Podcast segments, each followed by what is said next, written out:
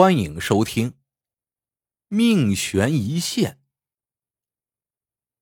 老郑的儿子郑勇在一家小铁矿上班。两个月前，矿上出了事故，郑勇的两只眼睛被炸瞎了。矿主李大宝只给赔偿了两万元钱。老郑不服，把李大宝告上了法院，索赔二十万。李大宝背地里托了人，老郑输了官司。郑勇悲愤欲绝，割腕自杀了。儿子死了，老郑非常伤心，他决心报复李大宝。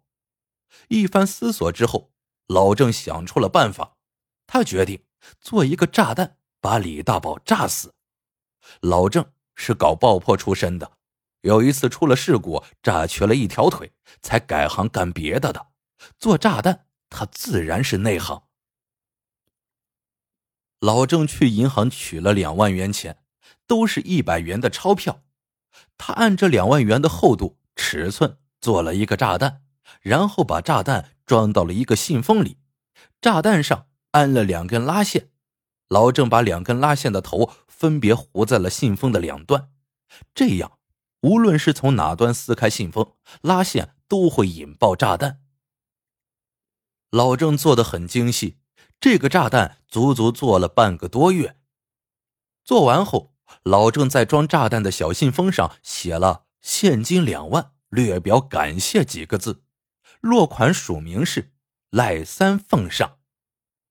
前些天，老郑听说李大宝给赖三的儿子找了个好工作，这个赖三老郑也认识，他常年在外地工作，以他的名义送钱，李大宝不会怀疑。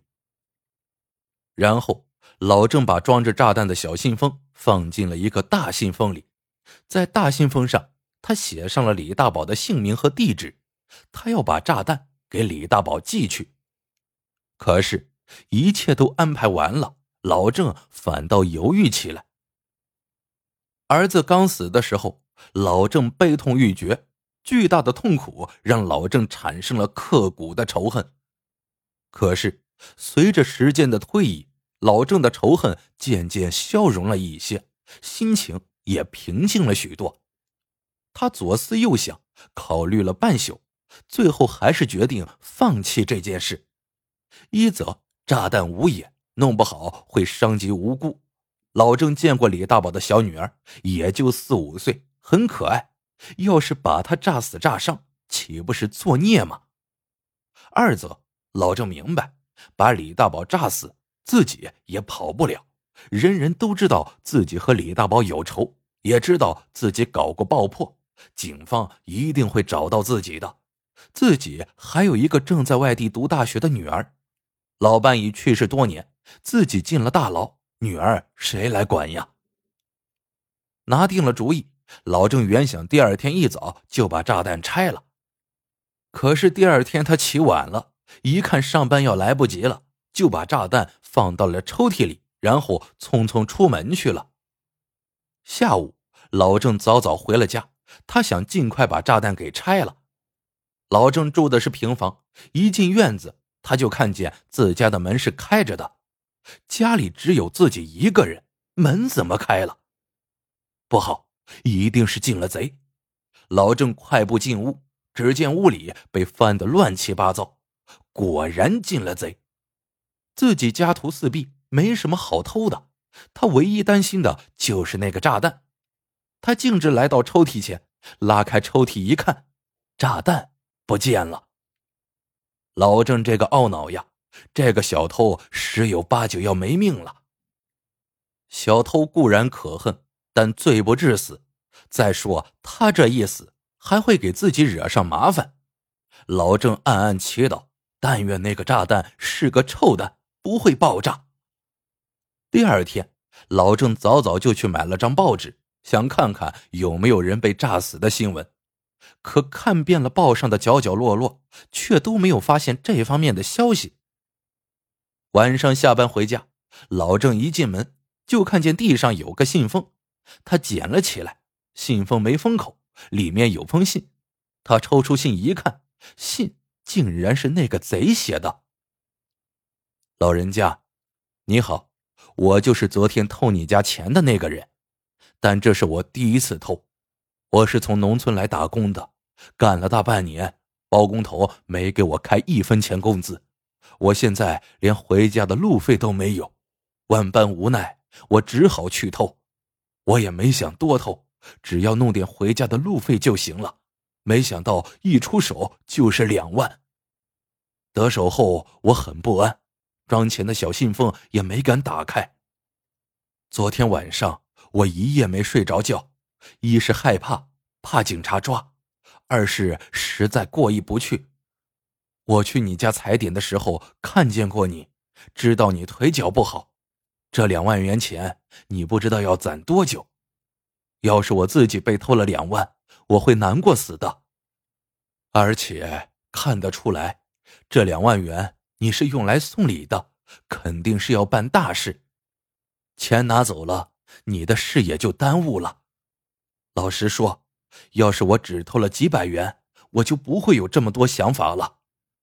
想了一宿，我想通了，我不能这样提心吊胆的活着，所以我决定把钱还给你。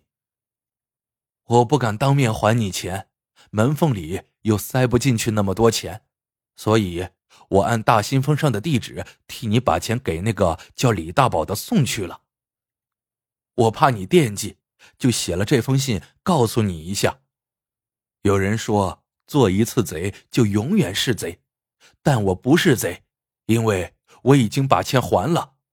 回家的路费我再想想办法，但是我不会再走邪路了。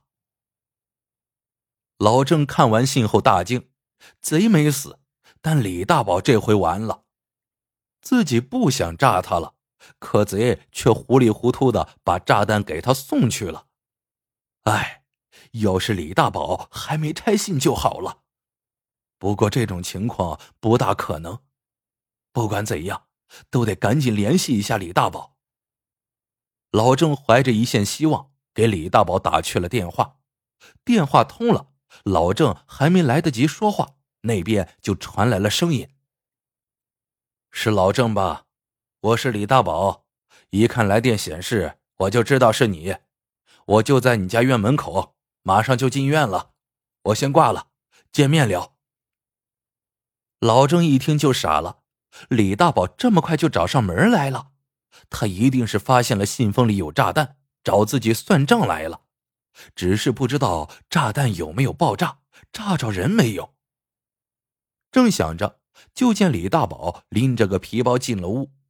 老郑急忙说道：“那两万元钱。”老郑本想问那两万元钱的信封拆开没有，可李大宝没等老郑说完，就打断了他：“哎，老郑，你别说了，两万元确实太少了。这件事是我不对，要不是我太抠门，郑勇也不会死。”我对不起你呀。郑勇炸伤后，李大宝只给赔了两万元。李大宝以为老郑在说这件事情，老郑又急急的问道：“那封信？信？什么信？你给我寄信了？我没收到。信里肯定骂了我一顿吧？你骂我什么都没有关系，真的。这些天……”我没睡过一个好觉，郑勇的死对我触动很大，我真的是很内疚。今天我给你送些钱来，多少算是一点补偿。我知道你的女儿正在念大学，需要钱。李大宝说着，把皮包放到了桌子上，从里面拿出一个大纸包。我今天一共给你拿了十八万。这个纸包里是十六万，这十六万我早就给你凑好了，可我觉得少了一些。这几天手头有点紧，本想等过几天货款到了以后再加两万给你送来，没想到上午赖三托人给我送来了两万，这下就够了。说着，李大宝又从皮包里拿出一个信封，放到了桌子上。这是赖三给我的那两万，我没拆封，就直接赶着给你送来了。老郑一看信封，正是那枚炸弹，他连忙拿起来放到了抽屉里，然后长长的出了一口气，一颗悬着的心总算是落地了。好了，这个故事到这里就结束了。喜欢的朋友们记得点赞、评论、收藏，感谢您的收听，我们下个故事见。